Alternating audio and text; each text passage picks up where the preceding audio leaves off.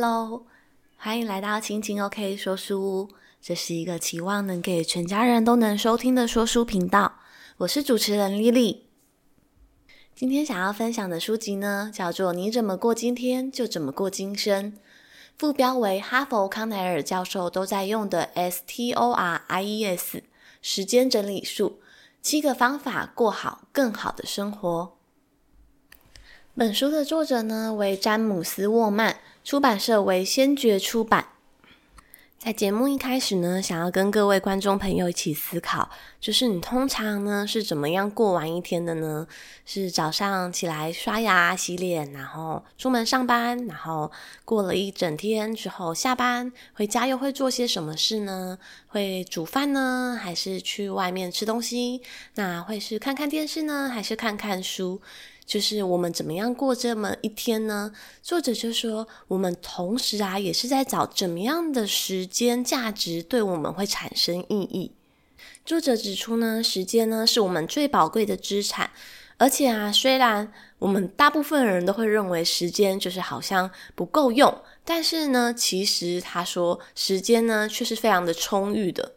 那为什么这么的吊诡呢？就是大部分人都觉得时间不够用，但是呢，其实呢，有很多的研究啊，跟作者他都告诉我们，其实我们一天啊空闲下来的时间，也就是说我们可以自由运用的时间，其实超过了大概四个小时、五个小时左右。那即便如此，为什么我们好像还是会这么觉得忙碌？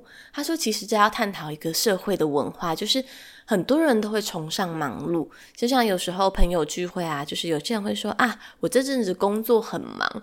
那好像忙这件事情是否意味他过得很充实，或者是有价值，或者是被这个社会认可，这个社会需要他？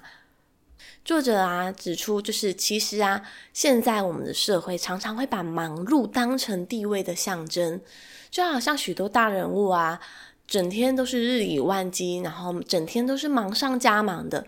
所以，像我们这样一般平凡的小人物，怎么可以闲闲没事做呢？那更早以前的社会呢，是崇尚就是悠闲闲暇的生活，但是。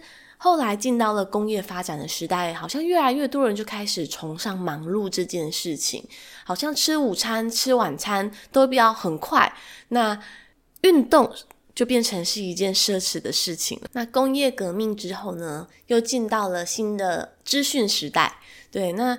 在资讯蓬勃发展的这个年代啊，就是尤其网际网络非常的方便，我们带一个小小的手机出门，好像就可以知道天下所有发生的事情。但是呢，随着这样科技蓬勃发展呢，作者也指出，现在的人啊，常常会患有所谓的错过恐惧症。这个错过恐惧症是什么呢？错过恐惧症呢，它的英文缩写叫做 FOMO，Fear of Missing Out。这类的患者呢，又叫做社群恐慌症，也就是说，当他们自己不在场的时候，他们错过某一些事情，他们会感觉到特别的不安，而且这个焦虑是持续性的。那患者常常会感觉自己不在的时候，会发生很有意义的事情。以前呢、啊，这种。症状呢，可能是就是在没有网络时代的时候，是人与人之间。那这类的患者呢，常常会需要就是在跟人际相处的时候，证明自己与他人的社会关系是被认可的一种精神需求。但是因为这个需求过于强烈，所以会影响到他们的精神健康。但是现在随着科技技术的发展，人们的社交呢，又从就是一般的实体面对面。移到了所谓的线上虚拟社交，那人们对于就是网际的依赖性呢，就是有时候这种错失恐惧症的患者啊，他们就会觉得说，诶，自己如果不在线上的时间，会不会与人失去了连接？那会不会错过重要的资讯？这样一连串的焦虑啊，跟持续的负面情绪累积，就很有可能让这一类错失恐惧症的患者，他们的身心都感觉到非常的疲惫。再来呢，作者指出一个，就是为什么啊，我们现在的人常常会有一个一心多用的问题。那我觉得书上的说法很有趣。他说一心多用呢，就是有社会学家甚至称这种一心多用的状况是在玷污时间。对，就是说的非常的严重。就是他说我们现在啊，可能明明在跟小孩子在公园里面玩，但是手边呢开始就开始滑起了 Facebook。那在看足球比赛的时候呢，我们却也是又在忙着拍照，然后发照片跟朋友分享。那他说这样子啊，就是同时做两件事情啊，不但没有办法在一件事情上进入就是沉浸放松所谓的心流状态以外了呢，就是你手边在做的另一件事情呢，其实你是两边都没有投入。那么为什么我们常常会感觉到就是失去了时间的自主权，然后过得这么忙碌？作者整理出了七个主要的原因。第一个呢，是因为我们现在的人赚的越来越多，那时间成本变成很高，所以时间就会相对显得非常的稀有。例如说，你可能会觉得说，诶，陪小朋友去看球赛，哦，好像有点浪费时间，不如去赚钱好了。对，那因为你的时间产出的单位价值提高了嘛。那第二个呢，是很多人会认为忙碌是代表身份地位。比如说，你的主管都在早上凌晨五点寄 email 给你，你就觉得说，哇，主管都这么做了，我这个做下属的怎么不可以在凌晨晚上十二点，就是必须要做出我的贡献，也来发一封 mail 好了。对，说真的，我觉得这样子好累哦。好，那第三个呢，是现在呢，我们整天收到太多太泛滥的资讯了，所以我们要处理。还有消化这些思绪呢，同时也浪费了我们很多的时间。其实我之前看过一篇文章，他说，其实像现在网络这么发达。那还有就是我们的出版书籍，其实现在要出书也有很多的自费出版，那或者是有很多的人开始会用出书来代表他们的身份地位，所以变成说资讯非常的多。那如果我们对于资讯没有筛选的话，就会变成说有很有可能会吸收到一些垃圾资讯。对，那就是垃圾进，垃圾出以外呢，就是我们可能也会浪费掉非常多的时间。那像我自己就是喜欢阅读之后呢，我觉得我学习到的一个能力呢，就是我可以在呃看书的大概前半小时或者是二十分钟，我就可以知道我大概需不需要这本书。当然，这种情况还是有可能有时候会错过一些好书啦，但是就是。我觉得就很像在看硕班的时候在看论文，就是有时候看一篇 paper，你不可能从头看到尾，因为时间没有那么多，所以你可能就会翻一翻它的目录，然后看一看它的前言，然后再看一看就是它的结论。那中间快速翻个几页，看里面有没有你想要的类别，那作者写作的方式是不是你喜欢的，或者是对你有益的？我觉得这样就可以大幅减少我们花很多的时间在过滤资讯。那接下来第四个就是刚刚提到的一心多用啦，就是作者说你在陪小孩玩的时候，却在划手机；你在吃饭的时候，却在看报纸。对，他说这种玷污时间的现象，也会让我们感觉好像整天都很忙，但是却是在瞎忙。那第五个呢？就是现在人真的也是过得非常的幸福，就是我们手边可以做的选择太多了。我们可以选择礼拜六要去看表演，还是要去听演唱会，还是要去看足球赛。那太多的地方可以去，太多的活动可以做，导致于现在人常常很有可能比以前的人更有可能患得所谓的错过恐惧症。接下来第六个就是我们息息相关的智慧手机，那也有。研究指出呢，现在的智慧型手机啊，就是大概会吃掉我们所谓六成的空闲时间。对，那生命中的那些零碎时间呢，就是好像我们都在滑手机，滑滑滑，那在关注其他人的生活中度过了。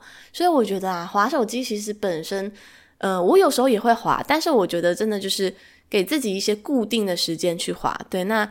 零碎的时间，你可以选择去做你觉得开心的事情。那如果有些人觉得说，诶，看书是他喜欢的，他可以利用零碎时间翻个一两页。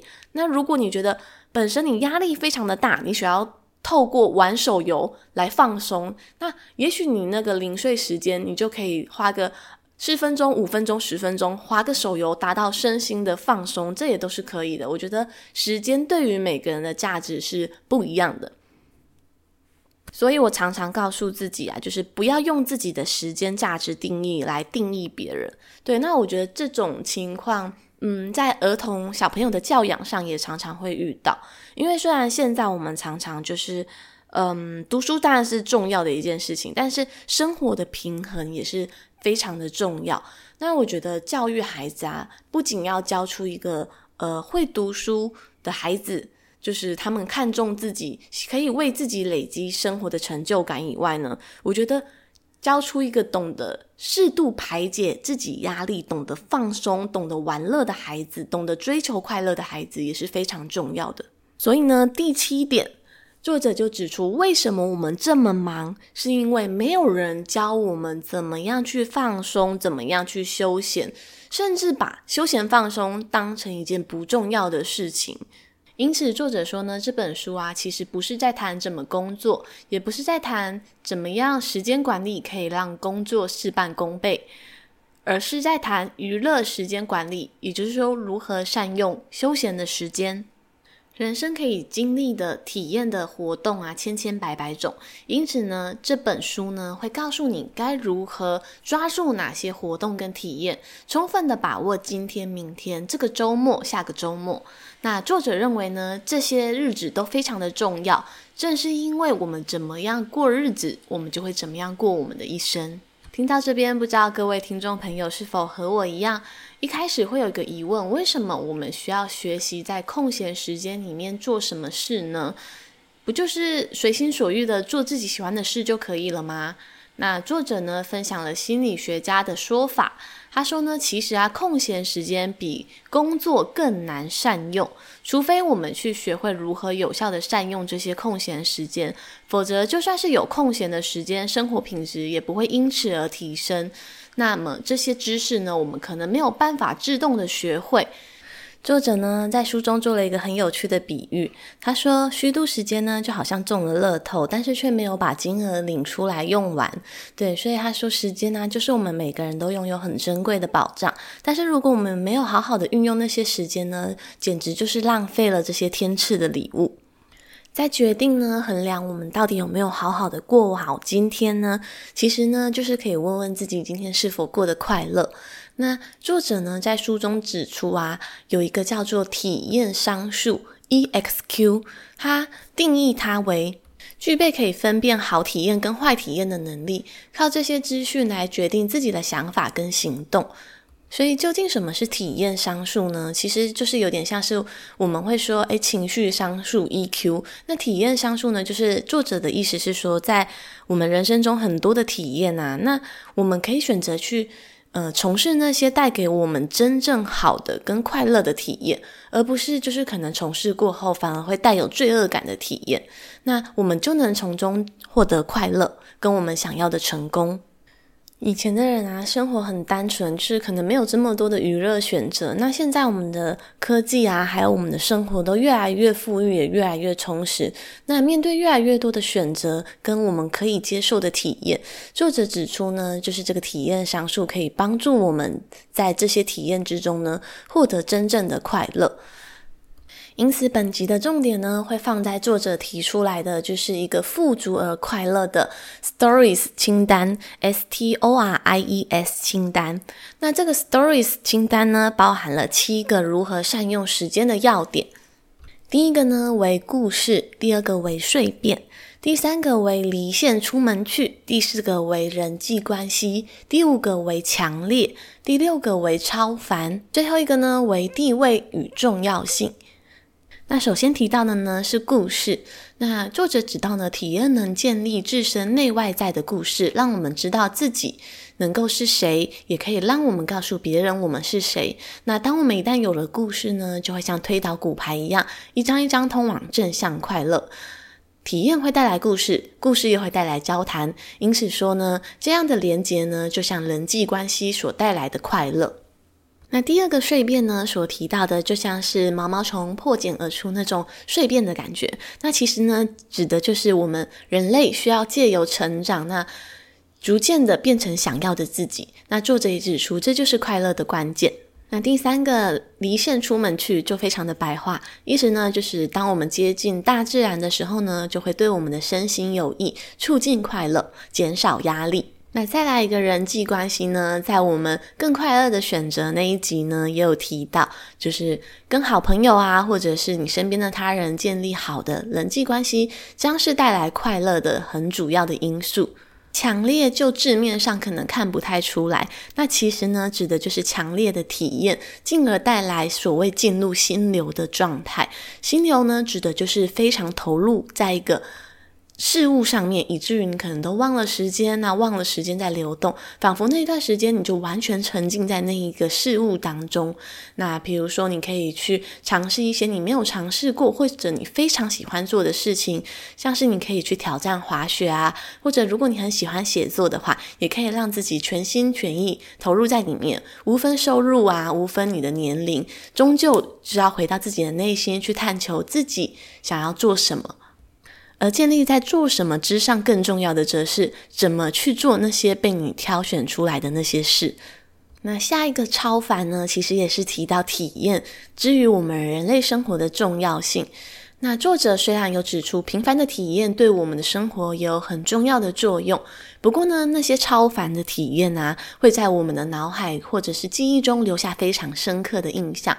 也许每一周去健身房跑步，这样的印象就是会有点稀薄。但是呢，如果你有一次在划船的时候看见美丽的夕阳倒映在水面上的样子，你可能会永生难忘。那么那样的体验呢，作者指出就是所谓超凡的体验。那么最后一个呢，谈到了地位的重要性。那虽然很多人啊，可能就会觉得谈到地位啊，好像是一件很媚俗的事情。但是作者指出呢，身份地位对于这个社会啊，的确是有它的重要性。那这个原因呢，是因为其实啊，身份地位啊，其实提示着我们人如何向他人的生命学习。那如何？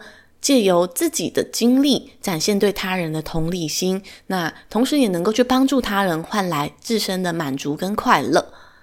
作者呢，希望借由这七项工具啊，来增加我们的体验上述，就是我们会选择哪一些体验进入到我们的生命之中，带给我们感受。那他说好像有一个比喻，我觉得蛮妙的。他说就好像我们去超市选择要吃东西一样，那有些东西啊，感觉就是垃圾食物，那就是相对于我们经历的某一些垃圾体验。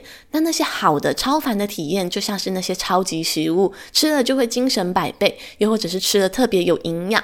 因此呢，作者也将体验啊分成了这样的所谓的超凡体验。当我们经历美好的片刻的时候呢，就会获得这样的回忆。第一个呢，我们来谈一下所谓的故事。那作者指出呢，人类啊本身就是非常喜欢听故事的生物，从古至今都是如此。那比起一个永远都是高潮的故事呢，其实啊，一个具有曲线的故事呢，更符合我们真实的人生。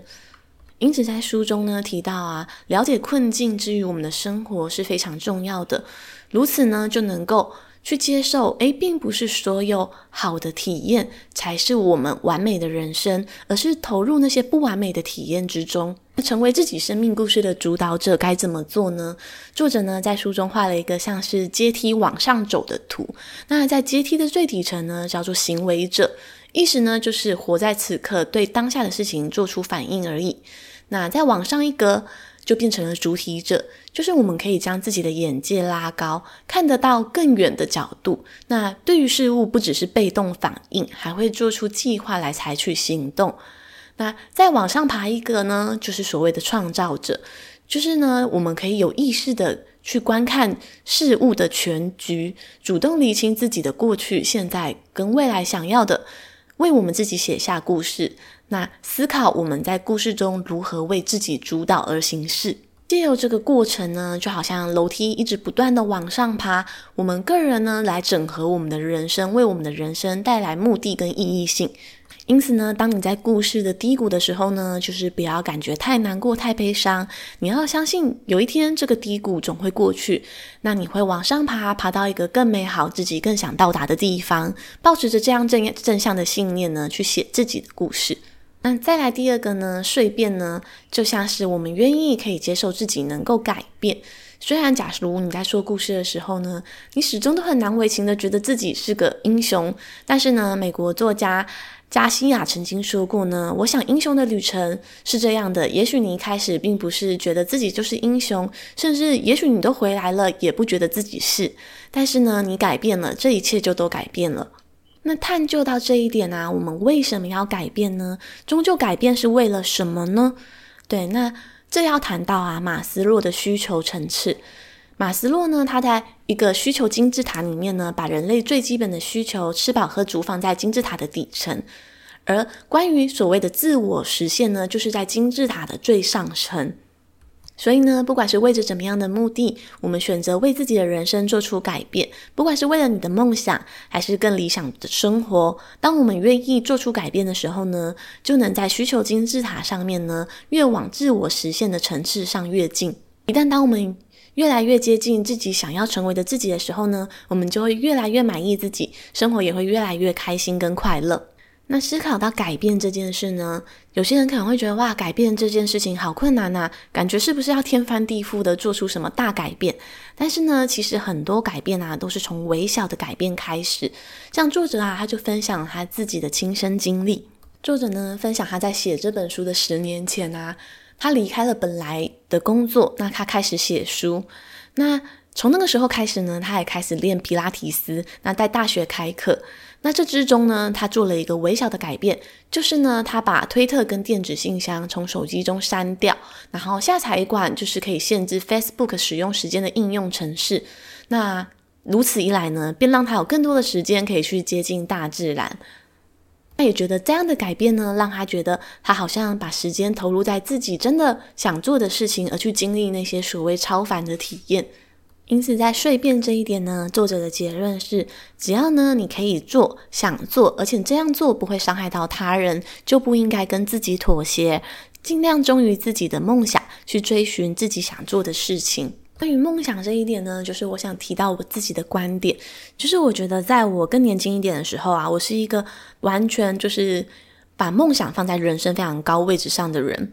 那那时候我会觉得我必须无时无刻都为自己的梦想尽心尽力，但是后来我觉得好像是误解了那份忠于梦想跟尽心尽力的意义，就是我会把自己耗尽，才觉得自己是对梦想负责。这在很多人生的后来的体验中啊，让我了解，其实忠于梦想，并不是执着于梦想而失去了生活其他的平衡。那我想啊，就是跟自己的妥协啊。还有那些我们不愿妥协的事情啊，应该是取得一个平衡的状态。所以呢，我觉得更重要的这一点，作者的分享是不要去伤害他人。那我觉得那个人同时也包含你自己，所以不要为了梦想而伤害到自己的身体健康。那当你的自己饱满之后，你实现的梦想这条路上呢，才会对你产生更多的意义。那对于他人，也有可能因着你的梦想而得到更多的幸福跟快乐。那接下来呢，就是我们来谈到如何让体验来让我们的人生产生改变。那，呃，作者在书中呢，引导我们去思考，就是在我们过去所经历的种种体验之中啊，比如说去旅行，又或者是上过的课，那不管是一些好的，还是那些你想起来很糟糕的体验，那你都可以再问问看自己，就是这一些体验呢，是否有造成你日后的一些改变，不管是想法还是生活，那为什么要这么做呢？其实呢，就是像是借由回顾过去呢，你所经历过的体验来思考，就是说，诶，哪一些体验啊，能够促成你更多的成长跟改变？那那个改变啊，就是当然是能够为你带来长久快乐的改变。那这些改变呢，其实就是可大可小。那比如说，你可以尝试在家里学煮一些新的料理啊，又或者去报名一堂你很想上的课程，那去参加一些工作坊等等之类的。那像我，呃，最近一个月内呢，就是我觉得自己尝试的新事物呢，就是我开始练习写书法。对，虽然以前小学的时候呢，就是很不喜欢写书法，因为总觉得好难控制那个笔。对，然后后来嘞，就是因为我听人家说，哎，好像写书法啊，对于静心其实是还蛮好的。那有时候呢，就是也会希望，就是哎，自己可以在那个过程中啊，得到安静的力量。所以呢，就是我最近尝试的新学习呢，就是学习写书法。那因为可能持续的时间还不够久，对，所以还不太。有深刻的感觉，说，诶，好像开始写书法之后，自己的人生有什么，嗯，很不一样的改变，对。但是我相信，就是持之以恒呢，我觉得可以在这个过程中找到自己，也许是喜欢，又或者是不喜欢，那至少都可以更了解自己，对。那我觉得，在我过去所经历的体验啊，我觉得，嗯，改变我想法跟。生活最多的一个大概是瑜伽了吧？对，那我从瑜伽开始就是认识了冥想，然后也可以在那之中啊，感觉好像更懂得照顾自己。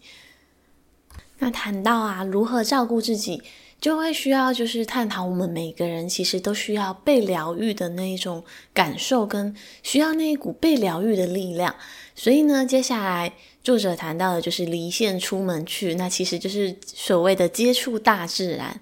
那有一句话是这么说的：大自然没有无线网络，但你会连线得更好。那是跟什么连线呢？我觉得是跟你自己的内在连线，那跟这个世界的美好感受连线。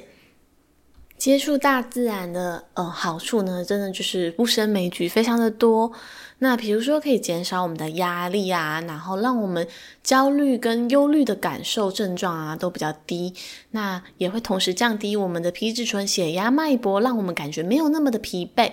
对，所以呃前几天桃园这边都在下雨。对，那但是在上个礼拜啊，就是没有下雨的时候啊，我都会跟我老公说，诶，那我们下班之后啊，先去家里附近散个两三圈的步。对，那。我觉得好像透过那个散步的时光啊，看看树啊，看看花，然后边走手牵手边聊天，就觉得哇，好像那个瞬间时间都好像真的是慢下来了，然后好像就会想起那些之于我们生命中看起来微小但非常重要的事情，比如说像是路边的。咸丰草，对，然后还有看到最近盛开的很漂亮的流苏树。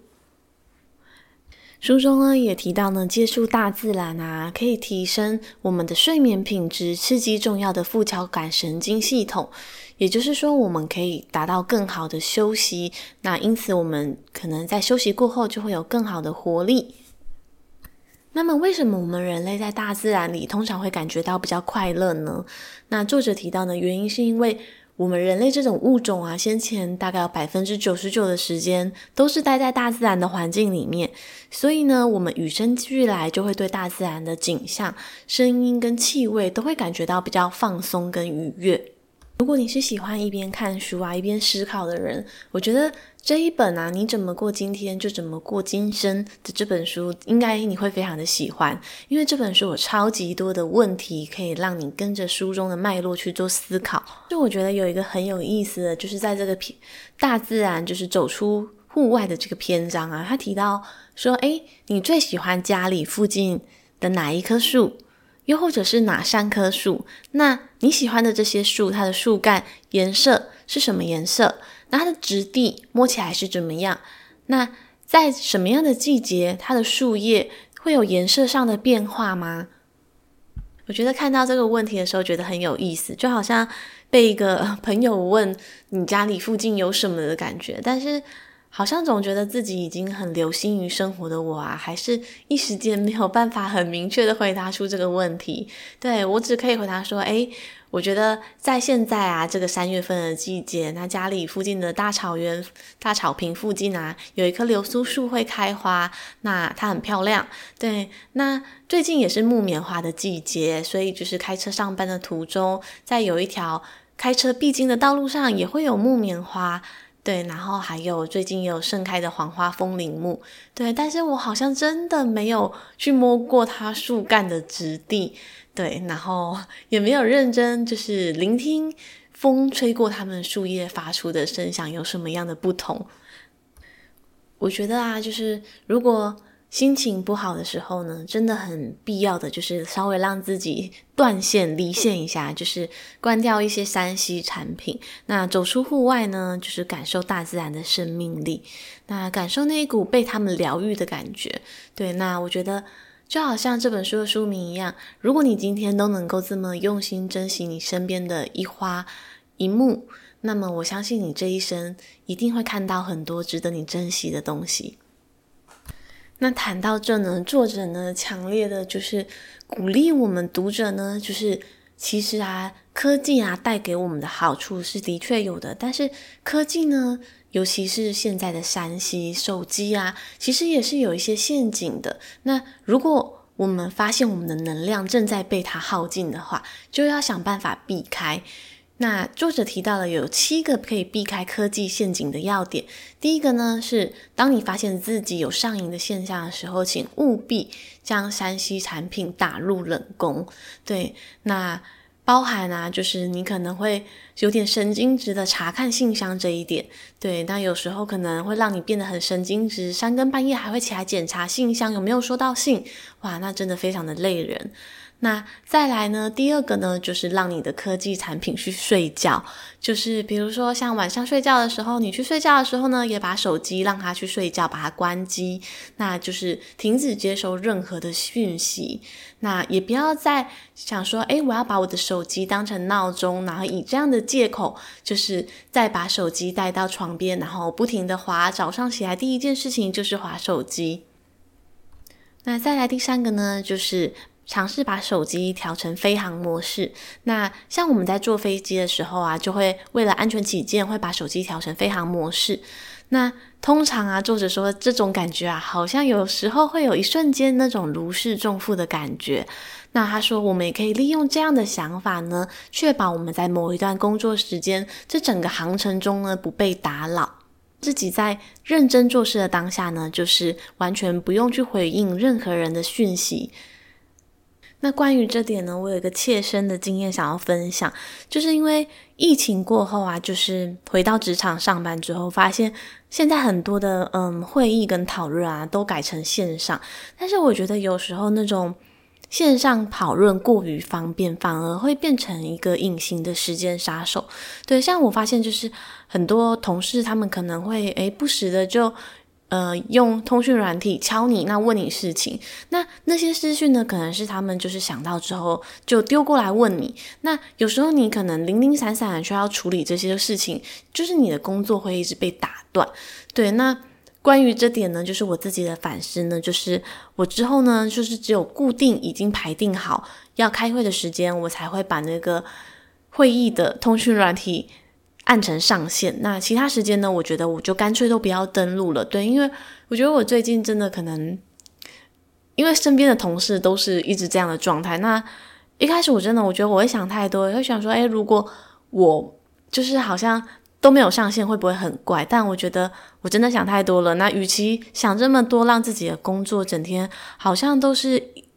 工作时间像是一个被打碎的片段，然后感觉到很不舒服以外，我觉得我应该要找回我时间的自主权。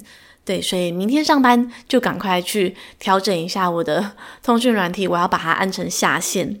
我想要再一次的，就是告诉自己，就是放心吧，没关系，我并不需要随时随地有求必应。真正重要的事情呢，就是他们会打电话来的。对。那接下来一个呢，是向通知说不。那作者建议呢，我们可以把我们手机的所有通知都关掉，避开间歇性的变量奖励，只准在特定的时间查看手机。在这段时间里呢，你可以尽情的使用，那查看你想要得知的比赛啊、新闻啊、邮件，然后畅快的使用各种通讯软体，那好好享受科技的魔力，然后再把它关掉。对，那。其实我觉得，像现在很多的 App 啊，他们都会说：“哎，你是否要开启通知？”那其实关于这个呢，我 我真的觉得，包含 lie 啊，我觉得真的就只有几位，就是我认为我必须要时时知道他们重要讯息的人，我才会一直把他们的赖讯息通知是打开，不然其实基本上我是把所有的赖讯息通知都关闭的。那当然还有包括各项 APP，对，然后还有 email 的通知我也会打开，因为我只会在固定的时间收信，对，但其他的通知我觉得。都像是很多的推销资讯，就是其实没有必要一直接收。在第五个呢，就是作者有提到一个，你可以尝试五开二关的手机排毒减肥法，就是五天开机，两天关机。对，那作者说，对，你可能会觉得很不方便，但是呢，这好像就是强迫我们自己，就是返璞归真，回到自己最原始的状态，在。以前没有手机的时候，大家都怎么做呢？对，那这个的话，我可能觉得要依据你的呃生活跟工作性质做一个适度的调整。对，但是我觉得有时候呢，如果出门不带手机，其实也是没有关系的。毕竟你只出去一两个小时，对，这段时间让自己就是享受一个小约会，大家都不要打扰你，这样不也是很棒吗？因此呢，作者他第六个呢，就是他也分享到，就是不要带他，就是不要带手机出门。对，那他就说，如果你可以好好专注在当下，就是不用时时去关注手机，说不定会让你更乐在其中。最后一个呢，作者更绝了，就是他把手机直接锁起来。他说，你可以把手机呢放在你眼睛看不见的地方，或者是放在离自己。远一点的地方，让自己不要那么的方便，就可以拿到它，所以你就不会老是想要传讯息啊，然后划 Facebook 啊。那因此在家的时间，你就可以做到真正的在家里跟家人相处，或者是好好的休息。所以作者就说，可以的话，回家可以把手机锁在橱柜里吧。那做这些呢，其实呢，就是要找回我们对于时间的主控权，就是不要莫名其妙感觉时间都在呃滑手机中虚度了。所以关机这件事情呢，其实主要要帮助我们的是迎向真正重要的事情。所以呢，这一章节谈到的就是关掉你的手机，然后适度节制自己使用手机的习惯。那所以这个章节呢，鼓励读者多。出去大自然走走，那活在真正的当下，所以这个章节的名称才会是离线出门去。所以，不妨这个假日我们可以关掉我们的手机一天，来尝试就是断线看看，看看这一天到底会不会就是发生什么天大的大事。那说不定，如果你觉得。很忐忑不安，那说不定你可以做出适时的调整。那也许半天呢？那这半天的时间，你可以让自己尽情的享受在家的生活，又或者去家里附近的公园走走，又或者去大自然啊、森林里面散散步。那这些呢，都会帮助我们更能够活在当下，过得更开心、更快乐。那本集的节目已经快到了尾声。不过呢，这一本你怎么过今天就怎么过今生的这本书的内容非常的精彩也丰富，所以我也会把它分成上下两集来做分享。那这一集呢，我们一共分享了就是三个主要的大主题，分别是故事。对，我们要如何成为一个有故事的人，然后让这些生命中美好的经验、美好的体验来创造我们的故事。那再来就是蜕变，我们如何影响我们日常生活中的改变？那借由这些美好的体验来为我们自己带来学习成长，又或者是好的习惯。那这些改变呢，也会让我们更能够感觉到活在当下的快乐。那再来第三个呢，是离线出门去，放下手机，去大自然走走，享受看看花、看看草啊，看看天空的那种美好单纯的感受。那下一集节目呢，我们还会再分享有关人际关系啊、强烈、超凡跟地位与重要性。那本集节目就到了这边。那就我看来呢，我觉得这一本书啊是。透过一些浅显易懂的方法，让我们去思考，就是我们到底要如何在我们的一天之中过得快乐。那这个小小的想法就会扩及到我们的一生。那这并不只是就是在讲有关时间管理，其实我觉得他是在探讨，就是一天的意义。那一天就是扩大成你一生的意义是什么？对，那欢迎你继续期待我下一集的节目。一如既往的感谢你的收听。如果喜欢我的频道的话呢，请不吝分享给你的亲朋好友，也期待你可以留言跟我聊聊，或留下你的五星好评。那我们就下回阅读时光见喽，拜拜。